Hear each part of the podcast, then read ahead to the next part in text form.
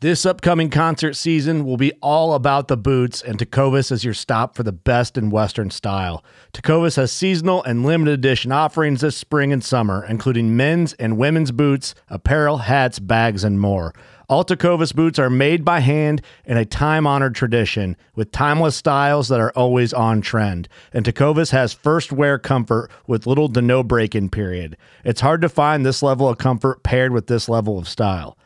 Stop by your local Tecova store, have a complimentary drink or two, that's WCB style, and shop new styles. The smell of fresh leather and friendly staff are at your service. Many stores even have leather custom branding to make your boots truly personalized. And with regular live music and events, there's no in store experience like it.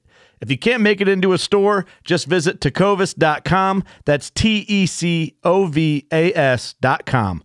They offer free shipping on all boots, as well as free returns and exchanges, and ship right to your door. Go to tecovas.com and find your new favorite pair of boots today.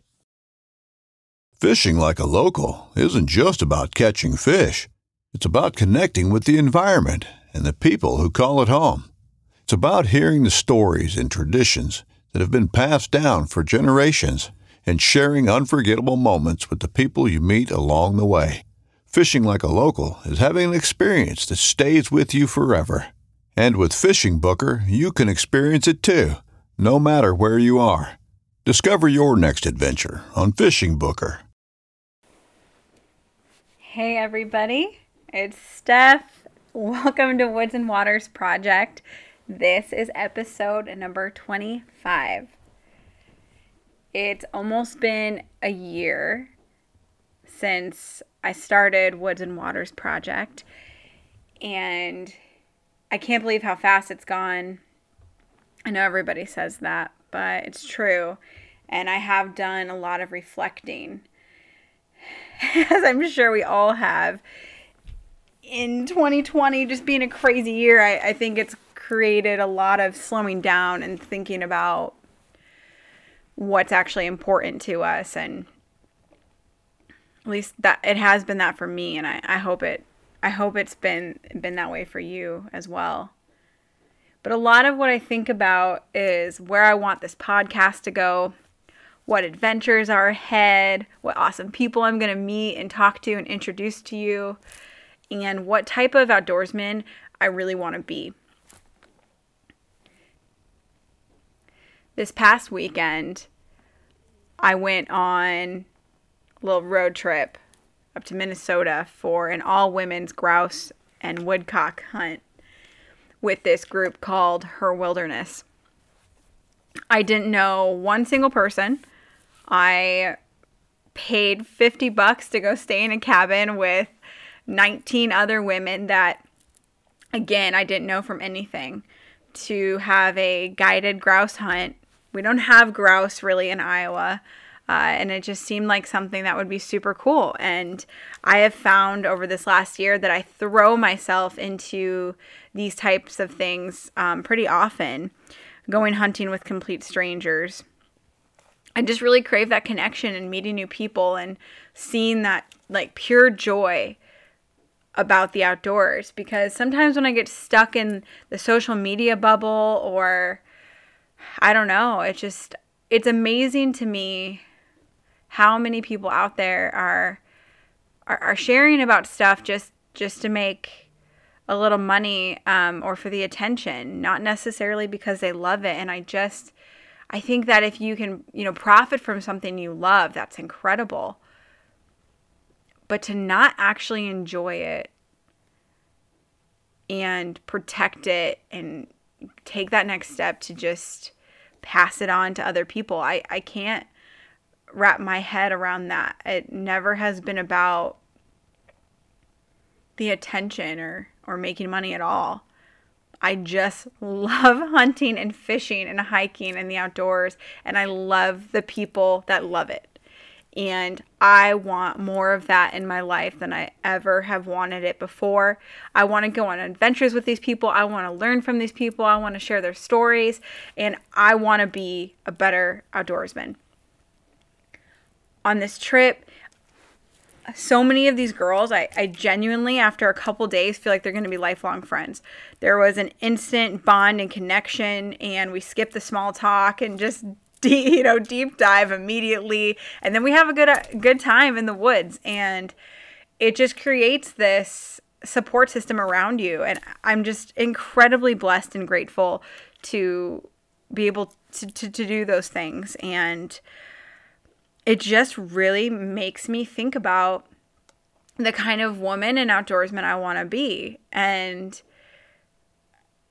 I want to put myself in situations and challenge myself, uh, maybe making myself a little bit miserable and uncomfortable, but just becoming really skilled and capable and experiencing the outdoors in a way that not many people get to. And that that is absolutely my lifelong like dream how I want to live my life. But also my hopes with this podcast was to also talk about the outdoors in a way that gets people out there but gets them caring about it. Like the bigger picture, conservation, water, air, planting trees, understanding where your money goes when you buy a tag, talking about leaving it how you found it or making it better, passing it on so that the future generations protect it and care about it as well. I want I want that so badly and and sometimes I you know, I don't think there's anything wrong with getting passionate in the stories and caring about it and going out hunting, but I want to take it a step further and I want to connect with people on a deeper level.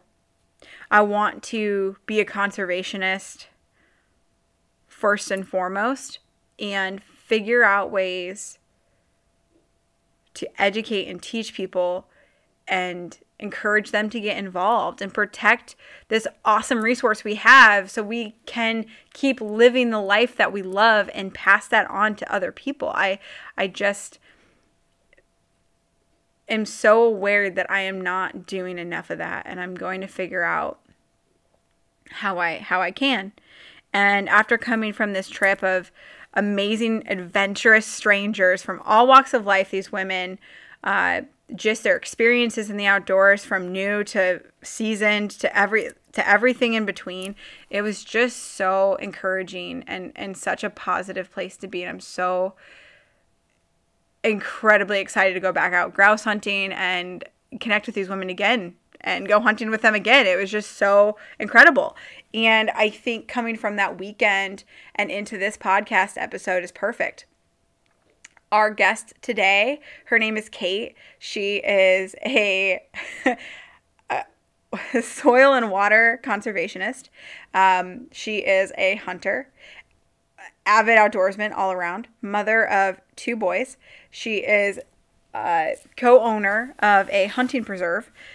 I could go on and on about how involved she is and how she is making a difference in um, the state of Iowa and her community and the people she connects with uh, pretty regularly. And I am just so inspired by her and her heart and what what drives her. And she really is next level for me. And I I am just so incredibly passionate and jacked up right now about all these amazing women that I have just been connecting with who are avid outdoorsmen and and want to take care of and experience these awesome places.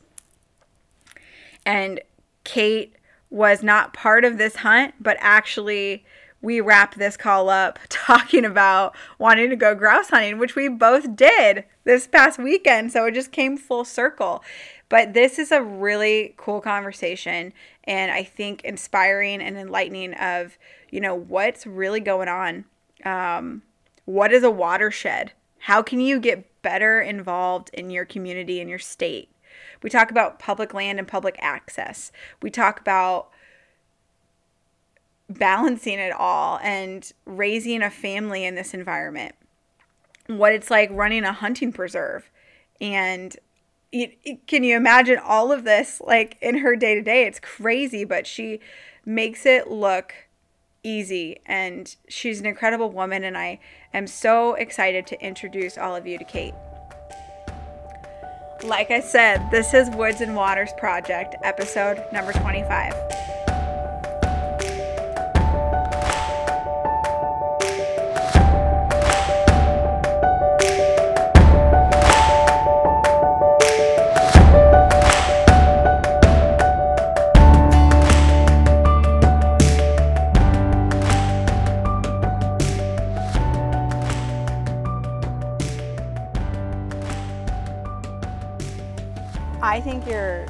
Super cool and I have a cool story and I really don't I don't know how you do everything that you do. so I think that would be a good uh, a good thing to talk about, but I you know, I've only really met you in passing, but uh, mm-hmm. know a lot of cool things about you and I just think especially as like those badass women voices, I think you'd be a good one. Well, I really appreciate you reaching out, and I'm happy to just continue uh, to have a voice for women hunting. Um, I think that's really important, and also just about land ethic as well, because that's very much of what my focus is on um, through my career. So I'm just super passionate about it, and I'm really grateful to have the opportunity to kind of share the story today of um, why it's important to me, and um, how it's very a, a lifestyle. So.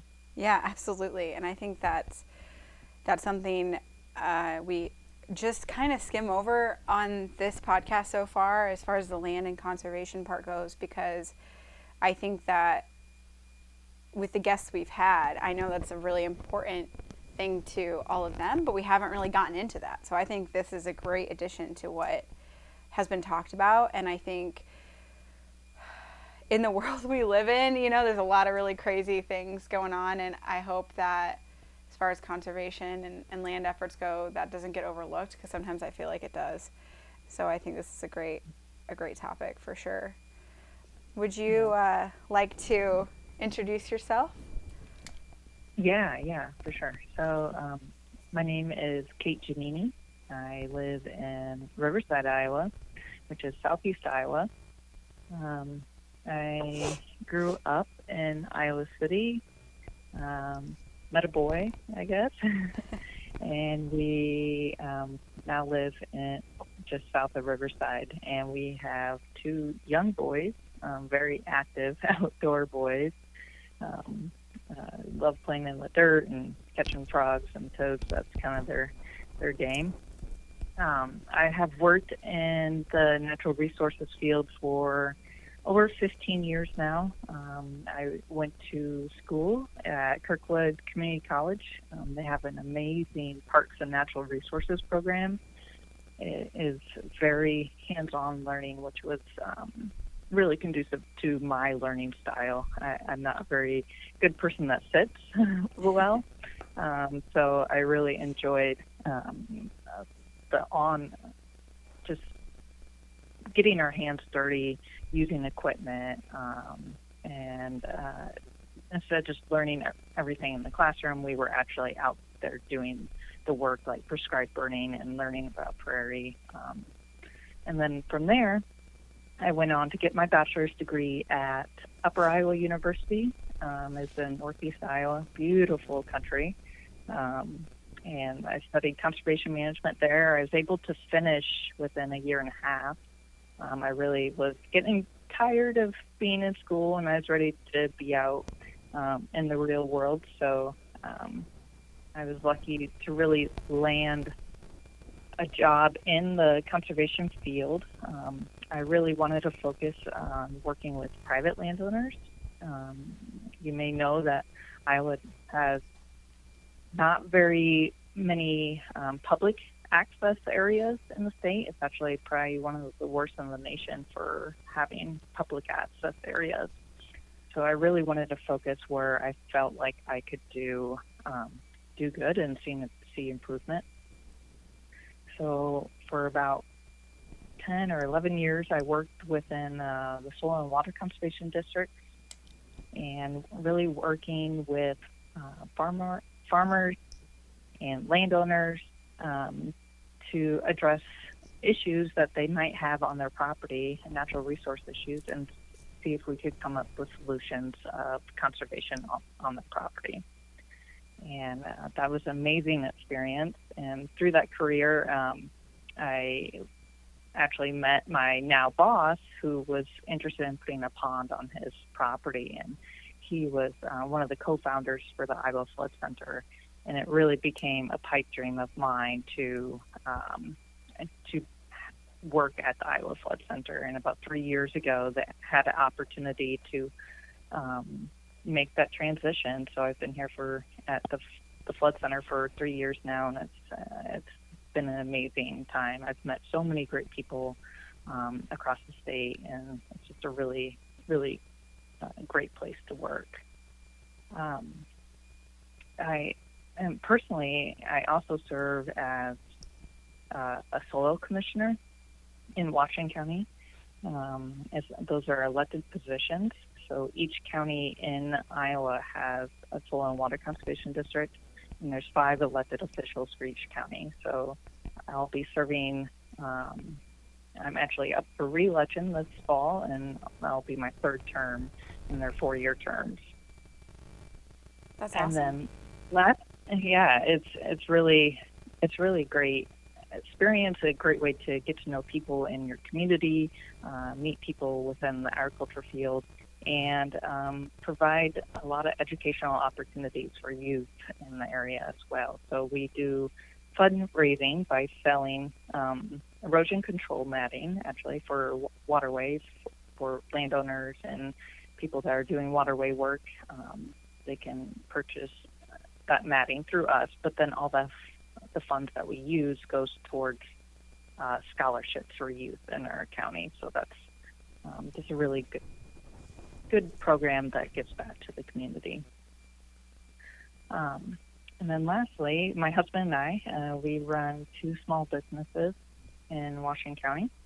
So our first business is um, uh, a habitat restoration business, I guess. So we do prescribed burns and custom seeding, so native seeding native prairie.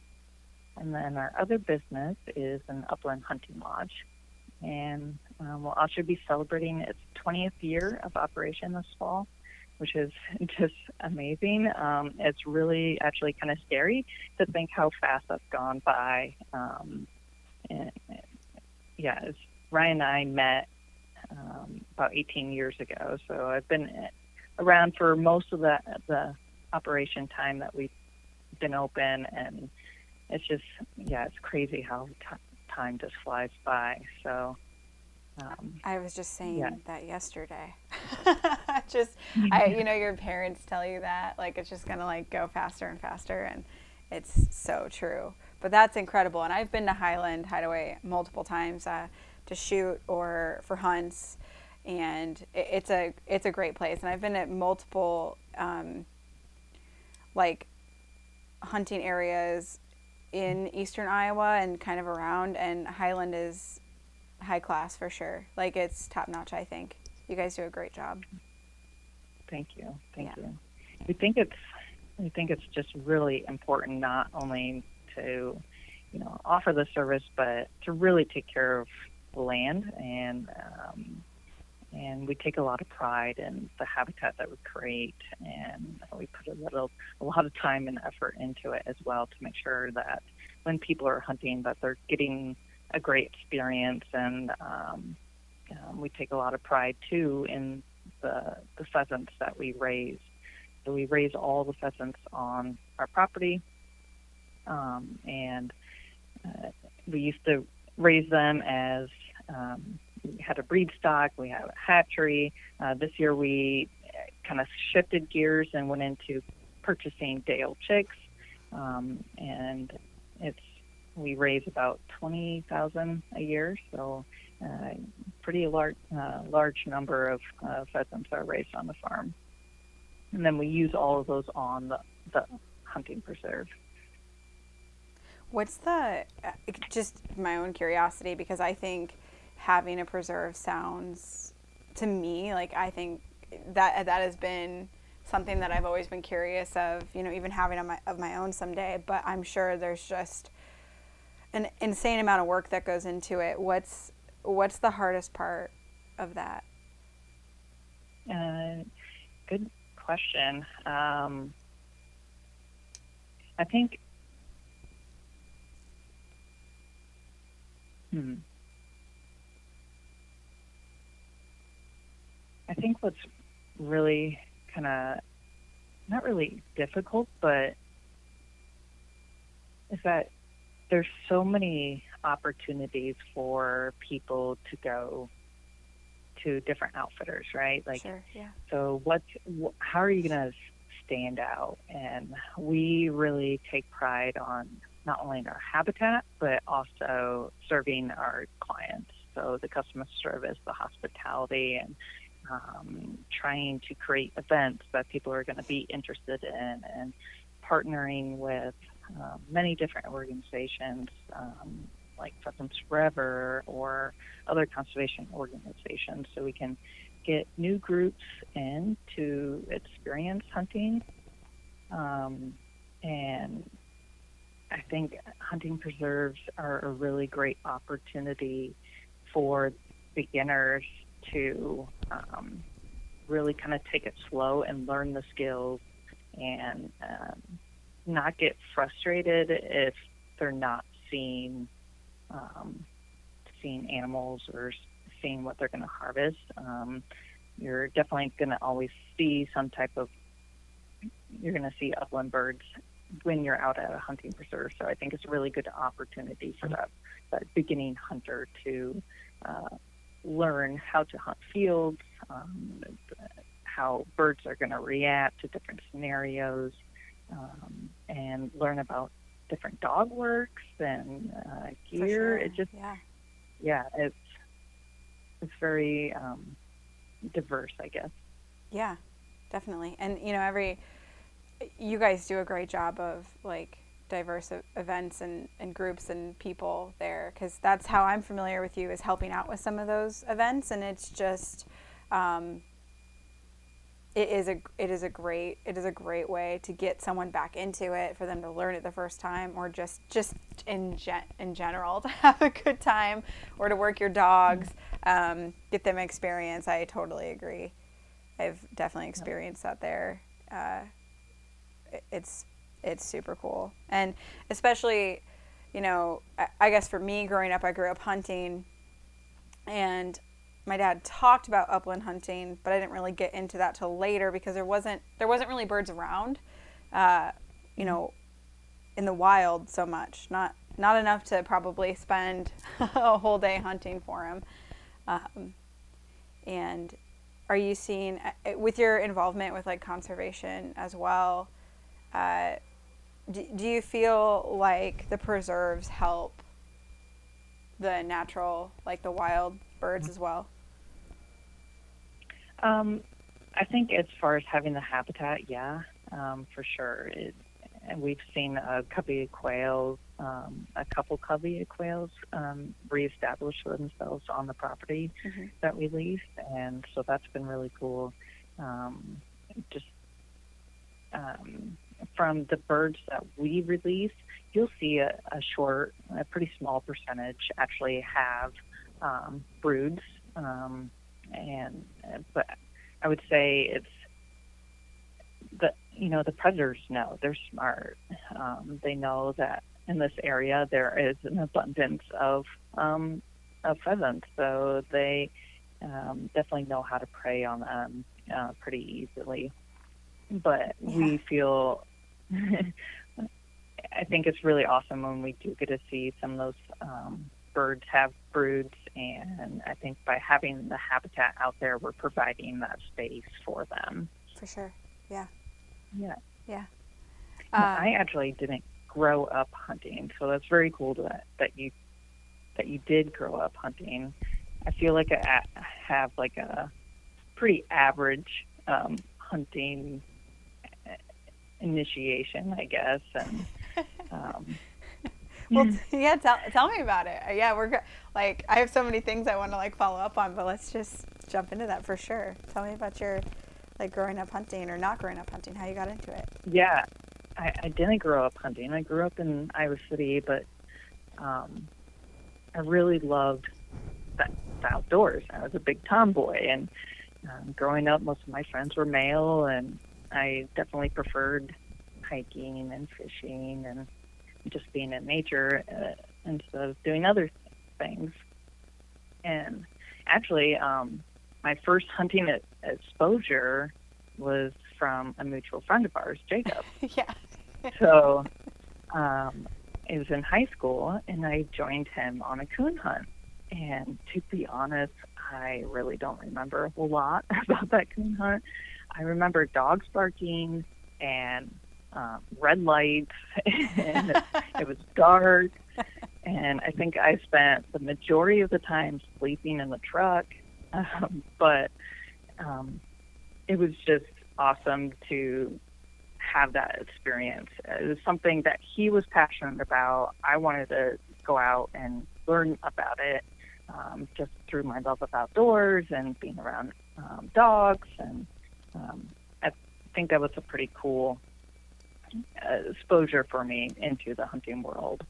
Um, and then when I met my husband, um, he lived and breathed hunting. Like, um, if I wanted to spend any time with him, I was I was going to tag along with him, and really it was kind of a natural fit, just because I liked being outdoors anyways, and I was going to school for conservation, so we had similar interests, and um, and actually as his as he got busier with business, probably in 2005.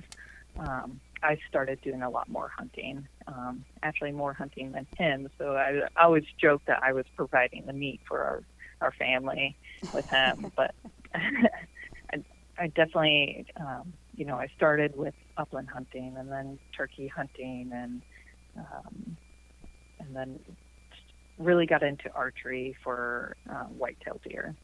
I've, I've spent a lot of time in the tree stand and uh, many hours and um, and it's just it's just nice. It's it's peaceful to be out there and to watch the wildlife and see everything that you worked hard on as far as getting things ready, um, um, the hunting gear, scouting, and just see everything come to life when you're actually out in the in the tree stand. So yeah, definitely. I uh, yeah, I was gonna get all geeky because you know next weekend is opening opening deer season. Uh, but it, what do you, do you think that through hunting, if you had a favorite, do you think upland is probably your favorite, or is? I think for right now, yeah, definitely upland hunting is um, my favorite. And I mean, if you asked me a few years ago, it was definitely archery hunting for for deer, but um, as we had had kids and things got busier with the the hunting lodge, you know, just uh, our time schedules have shifted a little bit, and um, so upland hunting is definitely my favorite, and I think it's really just being out there, um, watching the dogs work. So we have two short hairs, um, and and it's something that we can bring our our kids along with. So they're seven and four, and they like to move. And deer hunting is not. You got to be quiet, and you can't. You have to sit still, and that's hard for them right now. Um, so going upland hunting with them, it's a lot easier, and um, yeah, that's why I like it. We can do it as a family. Yeah, and you have obviously an ideal place to to do that. And oh my gosh, yeah, they are so lucky. They have no idea. Yeah, They're I've seen them running around and helping and everything too. They're at the lodge before. Uh, I've seen them around. yeah, we put them at work this summer. Um, they were helping at the farm quite a bit, and they had their own pheasants that they had to take care of, and chicks that they had to take care of. So they've learned some good skills, that's for sure. Yeah, I was gonna say, what a way to grow up too. Like, I just think that's super neat. Um, just whether they were hunters or not, you know, just to be exposed to mm-hmm. nature in that way on a regular basis, I think is really special. for sure. Yeah. Yeah. As when you know going into natural resources, what was there? Did you kind of always know that's something you wanted to do, or how did uh, you end up going, you know, that route? Um, it. I really wasn't sure, uh, you know, with what I wanted to do. I I took an environmental science class in high school, and I think that really was what piqued my interest. Like, oh man, I could have a career where I was outdoors. Like, that's pretty exciting, and um, it, and that really kind of pushed me to explore that natural resources field and um, going to college for that. So yeah, I, I don't think it's something that I knew that I always wanted to do. It it took a little um, some push, but I'm really happy that I made that that leap. Yeah, yeah, and you um, from like following you on social media and just the work that you talk about and you do, you can tell you really care about it and you're really passionate about it as well. So that has to it, you know, I, I, think uh, you're a lot of people are still even into adulthood are still looking for this stuff that makes them happy and they get excited about. So I think that's I think that's super cool and to have it be such like directly related to kind of your everyday life, like so much of your life really integrates into each other, which I think is super neat. Yeah, yeah, yeah. I try not to. Uh, scare my friends off too much on social media, um, especially that work related stuff, because um, I can I can definitely be very passionate and maybe not have much of a filter when it comes to um, policies that I would like to see or changes that I would like to see our state make. Um, but I, I feel it's really important work. So yeah, I think so. And oh, man, when when you were talking about like the public access areas and and that being um, an area of focus for you too, I though I'm not. I love that it is, uh, but public land hunting is like a really big thing right now.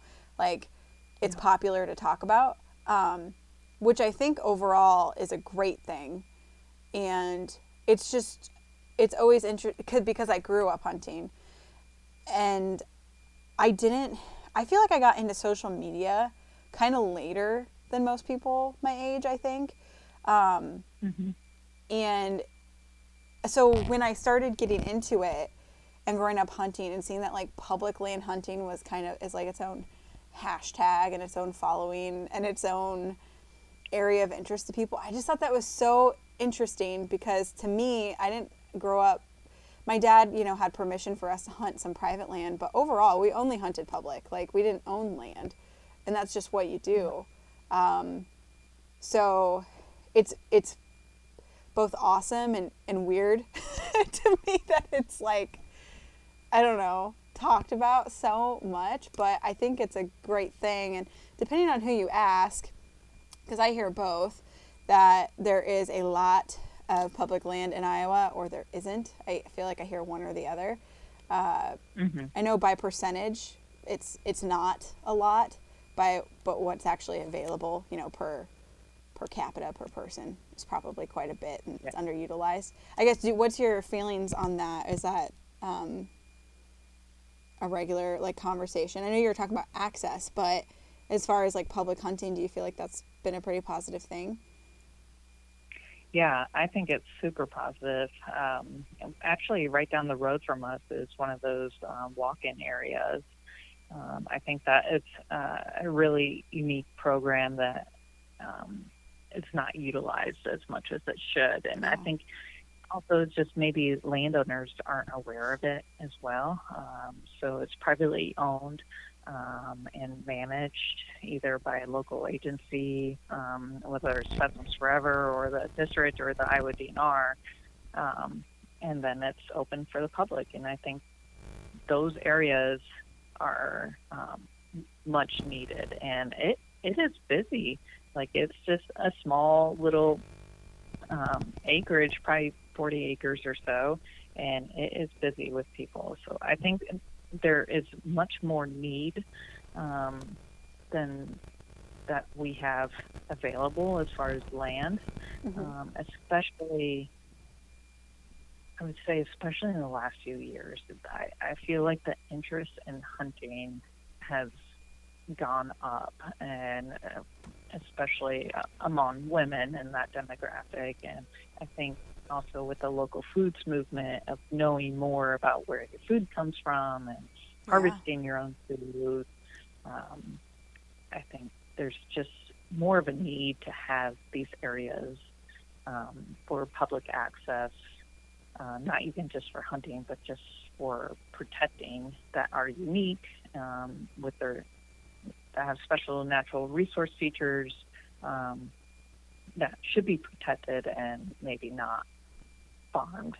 Yeah. Um, Sure. Yeah. Yeah. I think uh, I'm pretty involved now with some groups that introduce new hunters into hunting, and Mhm.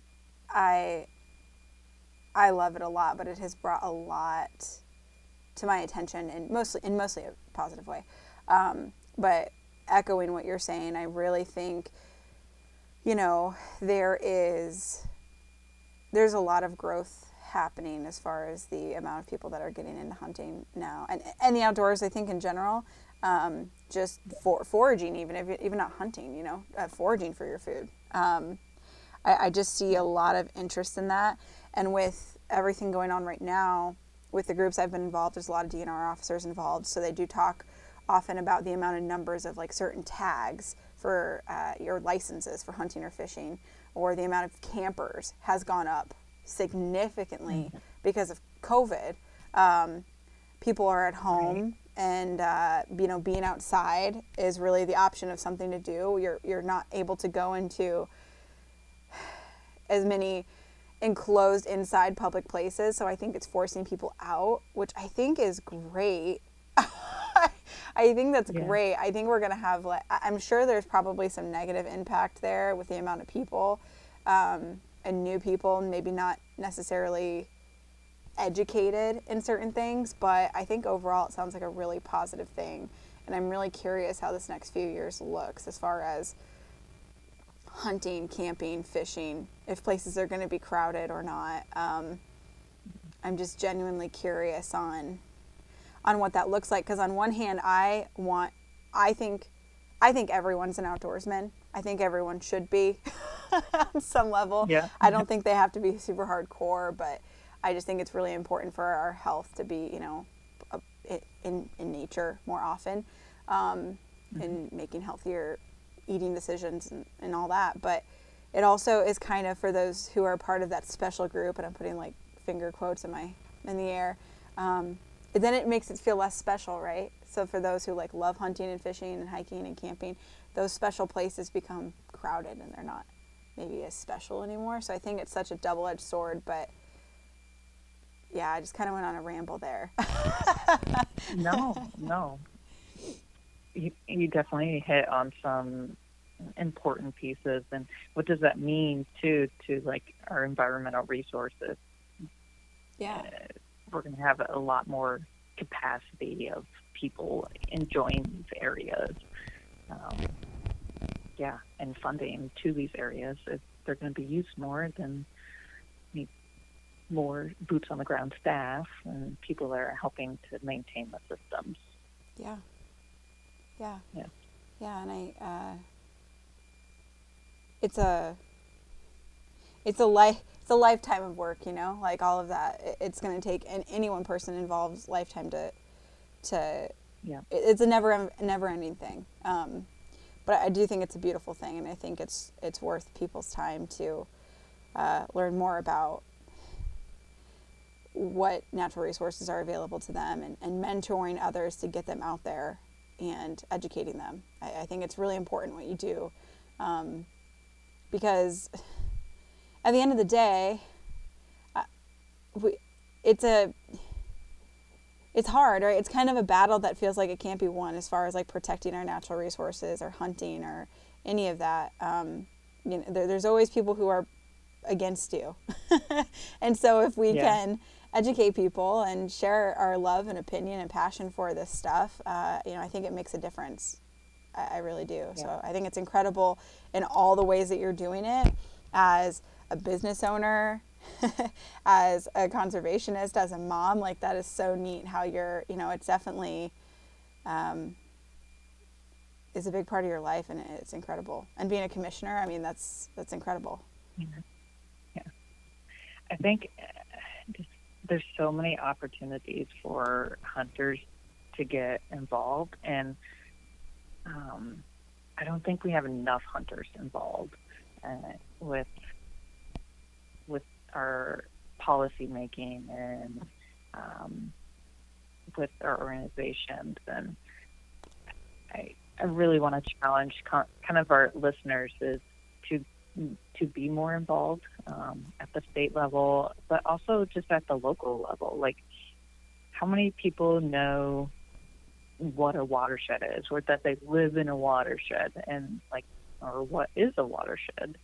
Um, and in my line of work, I work with the uh, watershed management authorities. I work on a project called the Iowa Watershed Approach, um, where you're um, working together in this community of a watershed um, to really uh, look at the issues and the priority areas and put resources there.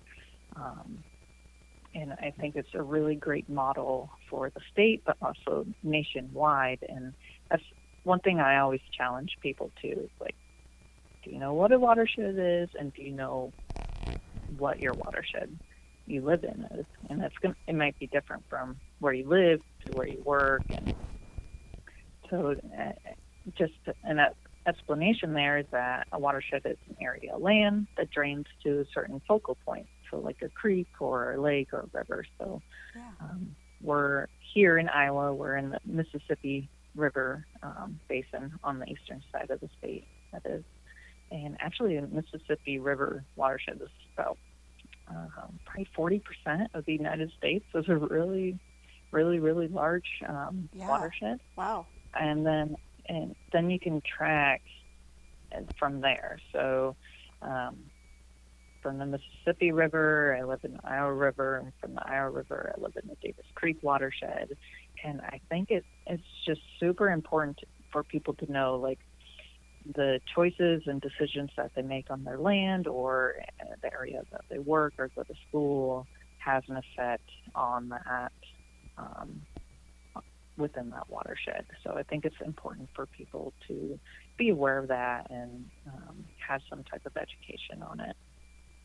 Yeah, that's great. I'll share um, some resources on uh, this episode too to send people to get some more information on that because I it has to be pretty easy for all of us to go through our lives and not really think about the impact we have on something else like bigger picture.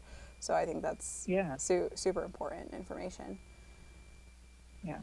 Or how many times you're just walking out in a field or crossing that creek and like, well, what is that creek? It probably has a name, and how did it get its name and why is it named that way? I think those are questions that we can we can ask, and the history of that area is, I think, super important as well. Yeah. Um, through this project that I work on at the Iowa Flood Center, um, it's called the Iowa Watershed Approach, and it's actually a grant that was funded to the state of Iowa in 2016 and it was a $97 million grant. So it was like the fourth largest award that the funding source put out to states, and they gave 14 awards. So it was pretty cool that Iowa had a really unique application. Um, a lot of it was the funding source comes through HUD, Housing and Urban Development, and they're really used to funding like hard infrastructure. Like we're going to put in levees, we're going to put in uh, raise these roads, or um, and it all had to all has to benefit low to moderate income. And uh, Iowa got together and said, what about making investments up in these watersheds to slow that water down on privately owned land with farmers and landowners um, up above these communities to slow that water down so it reduces the flooding and improves water quality.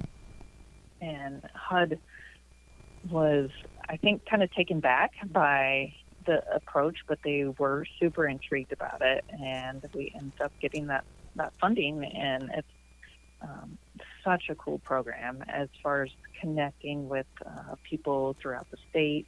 We're working with eight different watershed management authorities, which are um, a watershed management authority were established in 2010. So um, it just means that soil and water conservation districts, um, counties, and cities can sign an agreement to work together. And basically just to uh, develop goals and strategies on how they're going to combat um, natural resource issues within a certain watershed. So we're working with eight uh, different watersheds across the state, and um, my favorite piece is just connecting with the people and helping tell the story, and um, you just meet so such amazing um, farmers and decision makers and, and the compromises that people have to make um, when they're at the table when it comes to policy or developing goals for them. Um, it's just it's really cool to see the collaboration between everybody. Yeah. And I think watershed management authorities are really great way for uh, for people to get involved too. So they're anybody can attend their meetings. They're they generally have them quarterly. I think 40% of the state now is covered in a W, WMA, so there's definitely a lot of opportunity out there for people to be involved. Yeah, that was gonna be my question. Like, how can like the everyday person who um, maybe j- doesn't know much but wants to help, like, how can they get involved? So you're saying like Yeah. attending meetings, doing their research. Yeah, um, the Iowa DNR actually manages kind of the is the overhead of the watershed management authorities, and they have um, a web page just dedicated to WMAs. Um, and so that's a good way to find out which which one is near you, or um, if there's one that you can get involved with. Yeah. Yeah, that's awesome. Is there anything that through the work like that you do and, you know, not to make this like a, a negative at all, but is there anything that worries you like the most? Like, is there anything that um, do you feel like maybe as a state or just area or United States, do you feel like we're we're in trouble in some areas when it comes to, to, to any of this? Um, yeah, for sure. Um, so, Iowa, Iowa is the most altered state in the nation, and I mean that as our landscape. Our landscape has been altered from, you know, being this prairie state and um, a lot of wetlands, pothole areas, to a very productive agriculture system, and we have installed a lot of tile to drain the wetlands. We've just really altered how our um, landscape functions um, hy- hydraulically and also um, our ecosystems. And and I think there's a lot of people working on how can we restore back to our natural functions.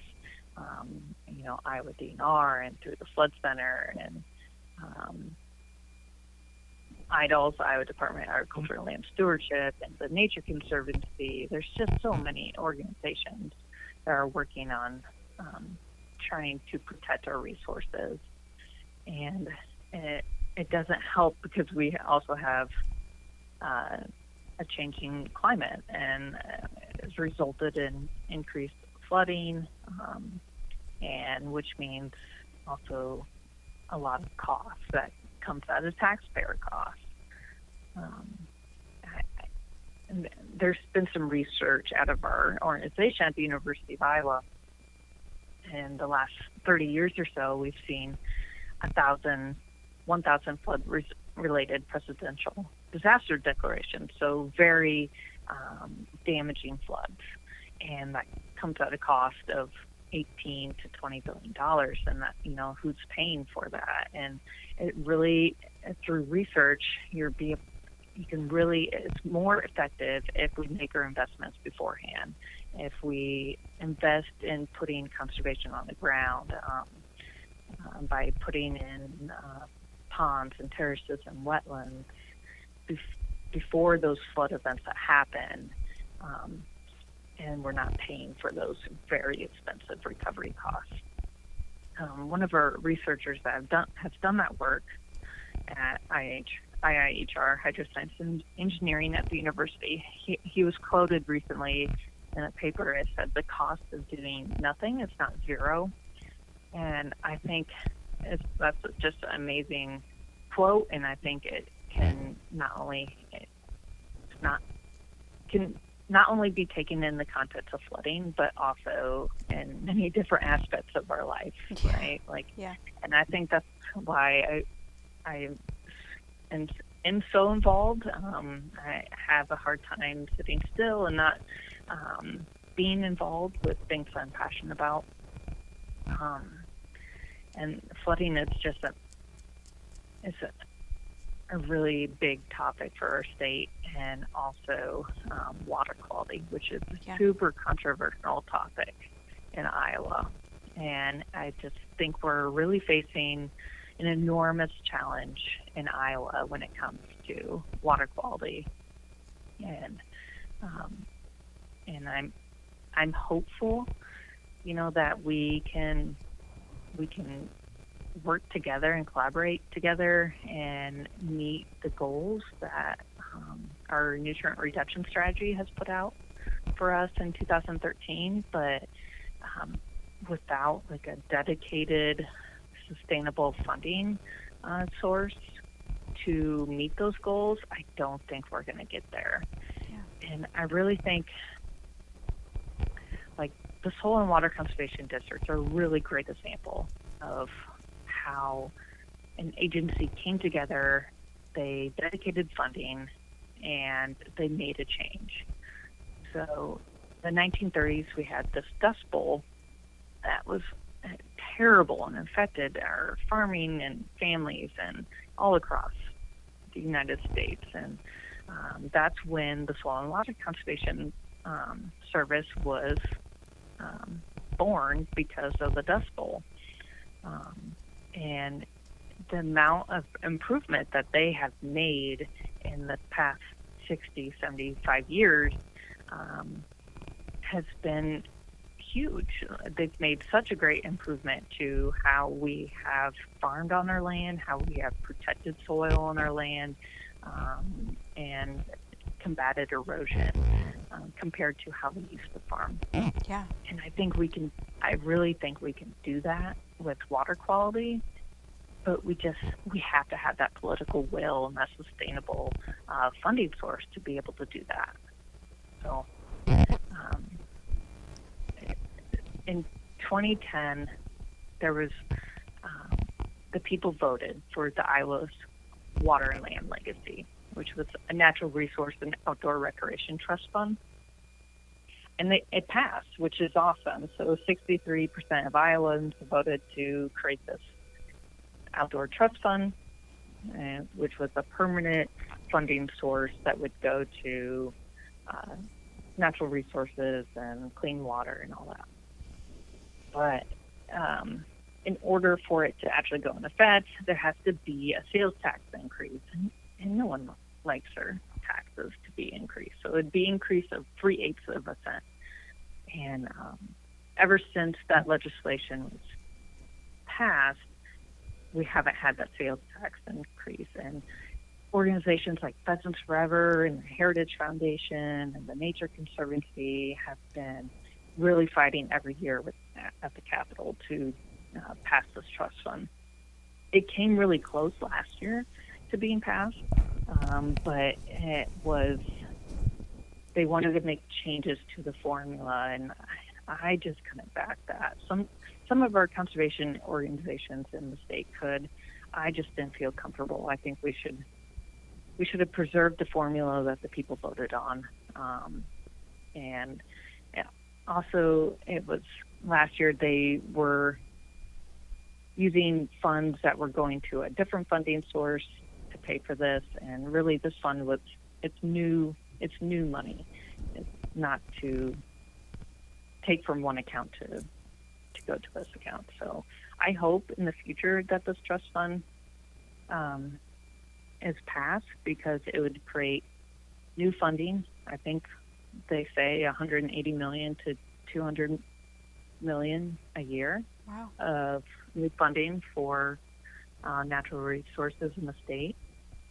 And I think if we had that funding, just it brings me back to that story of the Soil Conservation Service and how much change and improvement they have made in the last 75 years. And we could do that in Iowa if if this funding source was approved as well. We could change how our landscape looked and improve it and be more resilient in the next 50 years if we had that funding. So I'm hopeful. I'm hopeful for that. And I, I definitely put my time in, and as far as contacting legislators and um, being at the Capitol and advocating for that trust fund as well. Yeah. And that's I'm Sorry, I rambled on. No, like no, I'm the whole time I'm listening to you, I'm just thinking about like well, I'm thinking about a few things, but just like how I can make a bigger difference, you know, in that because this is my home. Like I'm born and raised here and I love the outdoors and it just feels like, you know, I feel like in a lot of ways I do things to make a difference, but it's like I want it. To, I want to ha- make it happen bigger and faster. You know, I want to in my lifetime see Right. see those changes happen, um, and, and do some good for my home. And I, uh, I'm just trying to take in everything you're saying because I think it just needs to be said, and um, I think it's going to take an army, you know, to really make things happen quickly. So and for me, you know, it's not about yeah. It, I mean, it's not really about me. It's for that next generation. Like I want them to be able to my kids and their friends and their kids um, to be able to enjoy the same things that we have. And I worry about it that they won't. And um, for me, it's really leaving trying to leave that legacy that they have the opportunity or the same opportunities I have or better um, to be involved and um, explore natural resources and make sure that they're protected. Yeah, absolutely. Absolutely. Um, uh, that's exactly how I would have said it too. Is leaving a legacy. It's. I mean, whether you're talking about the resources or hunting or you know in, in any of it, I think anybody who. I think anyone who's a, a parent or wants to be a parent, or even if they're not, not even mm-hmm. not even that, they want that next generation or whoever they're passing something on to to have it better than they did, or at least as good as they had it. Um, because I, I can't, I, I really, and, and maybe I have too much identity with it. I don't know. Maybe it's an identity crisis, but I can't, I can't picture me without the outdoors and hunting. You know, like that's what I get really, really Yeah. excited and happy about. And I can't, I can't imagine other people not experiencing that too. Um, and I, you know, when you have a love for something like that, you want to protect it as much as you can. So I think it's it's awesome. And I'm just wheeling over here about ways I can better get involved or sh- spread the word. You know, so I'm really grateful for folks like you that are all in like this. It's it's incredible. Yeah, it, it's fun. I, I, I, I just really, I really enjoy working with the people that I do and partnering, the, just the collaborations and, um, and it's not just in my work and just also like our clientele at the hunting lodge, like they're they're like family to us, you know. You know, especially the people that have been coming year after year and just really build those relationships and uh, hunting like hunting is emotional and it's uh, it's a way to really connect with others and they're like-minded and you build so many different skills. Um, it's just yeah it's a lifestyle for sure. It's just amazing. Yeah, completely. It's hard to it's hard to explain to non-hunters or uh, non-hunters that have questions about it too, and without asking them to experience it with you. Yeah. And it might take more than one experience too, because depending on, I think I've learned recently, you know, if you want, and I think it's kind of the same thing with kiddos. If you, when you take them fishing for the first time, oftentimes you want to make sure you fish that spot before because you want them to catch fish because they could really Yeah. not like it if they go fishing the first time and they don't catch anything, you know. Uh, it's Yeah. kind of like that with new hunters, whether they're adults or not. I think sometimes you don't want them to experience the suck too early. Yeah. Yeah. You want them just to experience the beauty of it first, because then Yeah. that inspires them and motivates them to work through the sucky parts, um, the bad weather, or the you know not seeing an animal, or um, lots of walking, or whatever. Yeah. Um, it's it's a it's a hard thing because if uh, I, There's I don't so know. many failures that you Yeah, experience with hunting. There's so, and like I think that's what hunters. I- think we have a little bit of a PR problem too. Like, Sure. um, and I try to be mindful in like what I post on social media when it comes to hunting. I try to like talk about the habitat and and show the food and um, especially for non-hunters, I think it's good that they're just not seeing pictures of hunters with their harvest. Um, I think they need to know the the work that goes into it too. But like, there's so much failure, like, Yeah. um, or just time that you put in. And I, I my first turkey took three years to get. it was a lot of time that I put into it, and I remember this one hunt where um, hunting north of us, and two beautiful toms came in bouncing off of each other, and we had already hunted like seven hours that morning, and so we're set up, and they're coming in, and I, I, I missed. I shot and I missed, and I just started bawling my eyes out. I think it was more of emotional, like just tired, you know, like yeah.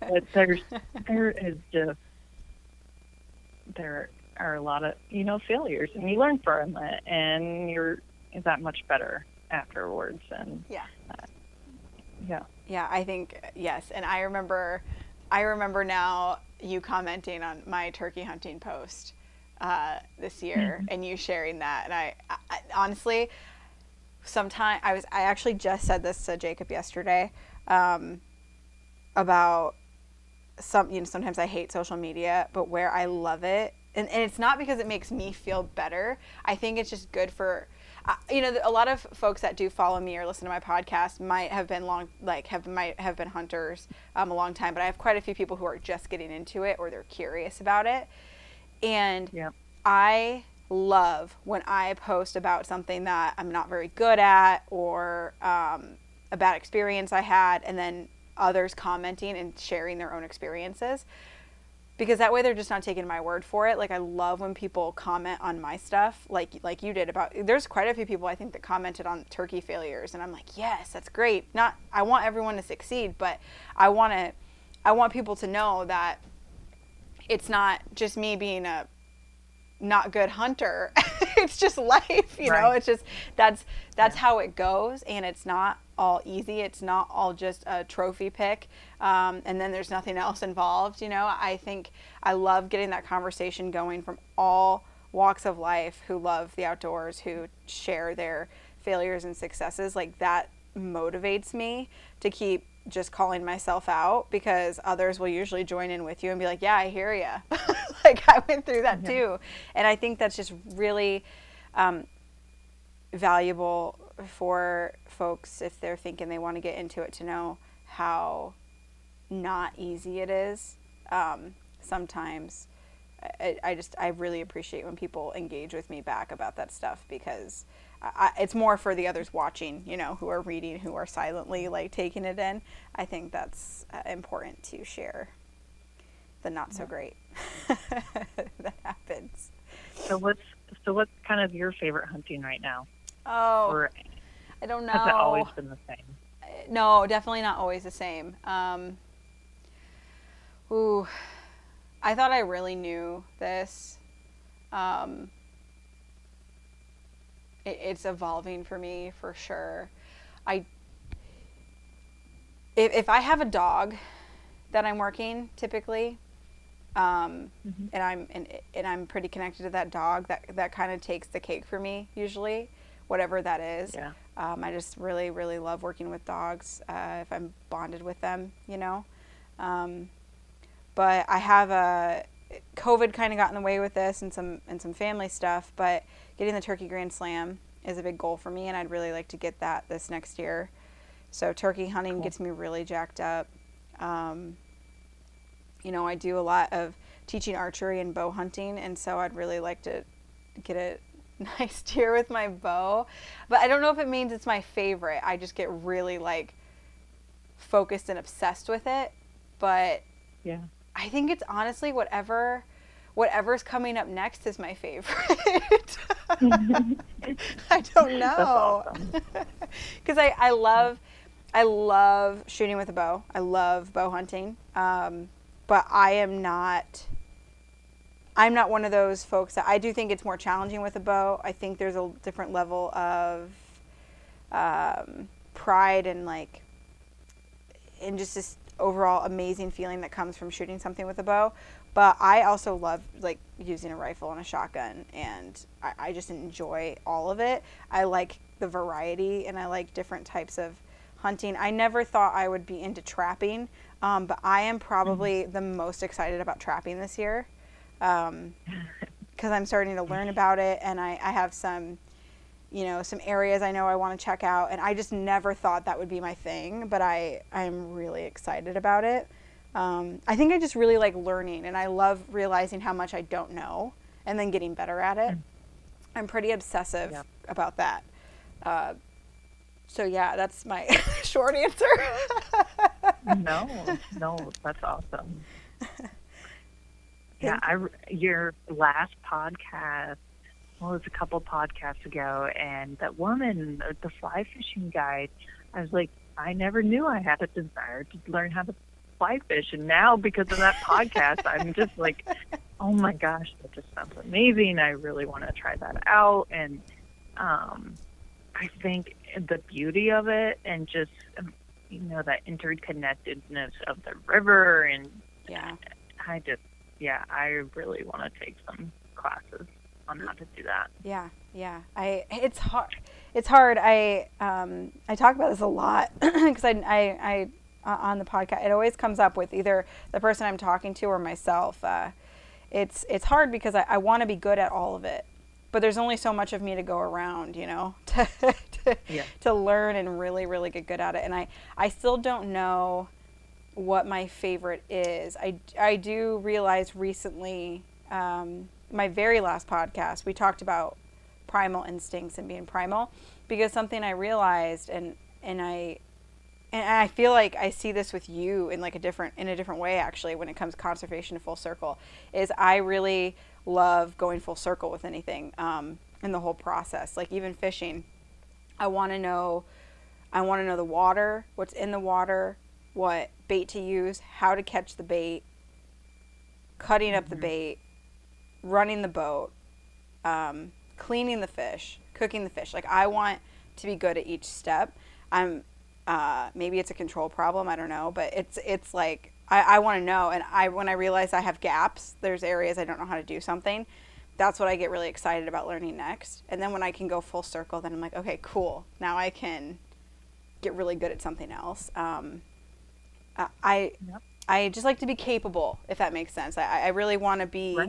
I don't want to just teach someone how to cast a rod. I want to teach them how to, to cook it for themselves too, you know, or teach myself. Yeah. Um, and I see that with you, like everything with what you're doing does come full circle, and I think that's really incredible. Um, and I feel like you have to constant in all areas of your life. I feel like you have to constantly be learning stuff, like on a daily basis. I would think. Yeah. Yeah. Yeah, and I, I um, Yeah. oh, go ahead. Sorry. No, you're fine. Um, but is there anything like time's already gone by so fast? Uh, is there anything that's like on your heart that you really wanted to share or talk about? Um, I I hope that we get to hunt together this fall. Yeah, absolutely. I I think it would be um, really cool to do that. So, and instead of just following up each other on social media, I hope that we get the opportunity, and we should we should plan that out. Yeah, I absolutely agree. I would love As that. far as any parting words, I think for me, you know, as a hunter and a business owner and somebody that works in the natural resource field, like I just feel that manage our land, um, that we really have like a moral responsibility to take care of our our world, our natural world, and I think that really spills out into all aspects of my life. And um, I, I just encourage other others um, to get involved as well. And I I encourage anybody to reach out to me if they have questions and um, yeah I think that's it I just really hope that you and I get a hunt Yeah. this year too. I think we will. We're pretty close to. I mean, I know time. I think time will probably be the the thing, but we're pretty close together, and I definitely would love that. Um, Absolutely, we'll do that for sure. What's your What's your uh, next adventure? Do you think?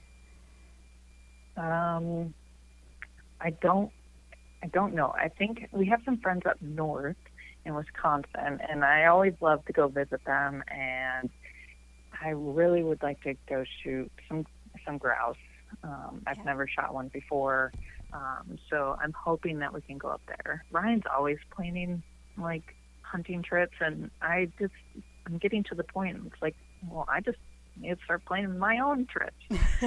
so he's going out to like Oklahoma or Kansas sometime in early 2021, and he'll do some bird hunting out there. He's he did some bird hunting in um, Kansas last year, and um, he really enjoys that. And we have a really great group of guides at the hunting lodge, and Ryan's become really good friends with them, and so they like to go on adventures together. Um, I I would love to get back up to Alaska. So Ryan used to guide hunts up there for quite a few years. He'd go up for a month, month and a half, and guide moose and um, brown bear and caribou hunts. And um, ten years ago, I was able to go out and um, meet him, and we got to do some hunting as well. And I, I would love to go back up there, but I think we're going to wait until the kids are a little older so they can come along as well. Yeah. Um, and then we have some friends are in Wyoming right now, and just seeing their pictures are making me super jealous. So I would love to go out west too. I, I I have a lot of desires. I just haven't um, acted on any of them yet. But I think for sure that we'll probably make it up north and do some grouse hunting up there Yeah. this fall. That's actually my next. Uh, besides like the local like goose hunting and everything, um, that's my next. I've never done that either. Uh, I'm going grouse hunting October 9th in Minnesota. Um, I've never done that, and I've always wanted to. And uh, I don't have dogs that I'm working with right now, so I, I've been a little going through this little bit of a depression. I think because this will be the first time, really in probably four years, I haven't had a bird dog that I'll be working with. Um, and so I was like, oh, you know what? I need to still go on some hunts and, and go because I, I love upland hunting. Like, my first reaction when you said what's my favorite, upland was probably going to be it, but it, it, it is when I have my own dogs to work with for sure. Um, Yeah. definitely. Uh, but I've never been grouse hunting, and I I I uh, booked myself a little trip. I'm going to meet up with a bunch of uh, people I don't even know uh, to, in Minnesota. so that is my next adventure. Uh, not next weekend, but the weekend after. So I'm pretty I'm pretty excited about that. And Very yeah, um, that will be exciting. And it just, yeah, to hunt with people that you don't know is always a little nerve wracking too, but like, it, that's kind of the adventure of it. Yeah, yeah, and, and, and you know, usually when you're in a, you're, it's kind of in a controlled environment, obviously, but uh, I, I tend to throw myself into that stuff a lot, especially if I don't. You know, over time now I'm realizing, like even like yourself, I'm like, oh my gosh, I need to tell Kate the next time I look for a hunt like that to see if she wants to come with me because I, I you know, years ago I didn't have a lot of people besides my dad and maybe my brother that would go on a hunting trip with me. Um, mm-hmm. Maybe one friend who was just into hunting, and just over the last few years, I have a lot of really good people in my life I would love to go hunting with who would come with me. yeah. that's that is like a new thing for me, um, and I love it. And I need to um, take advantage of that more because I think we're all sometimes looking just for like a partner to go to, you know, to to get us to commit to that next trip. yeah, yeah, for sure. Well, thank you so that much. That would be awesome. Yeah, we should. No, we'll definitely hunt together this year for sure. Um, okay.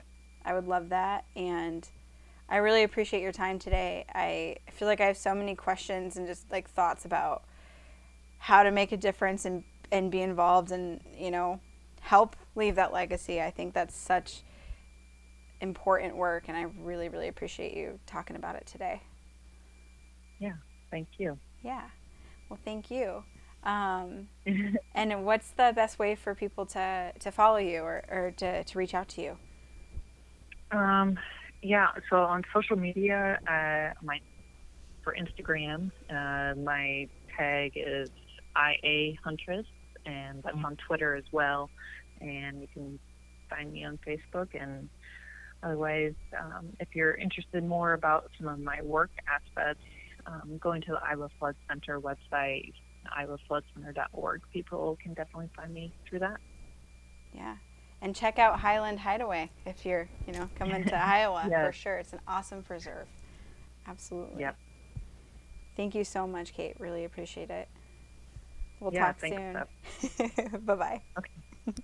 Bye.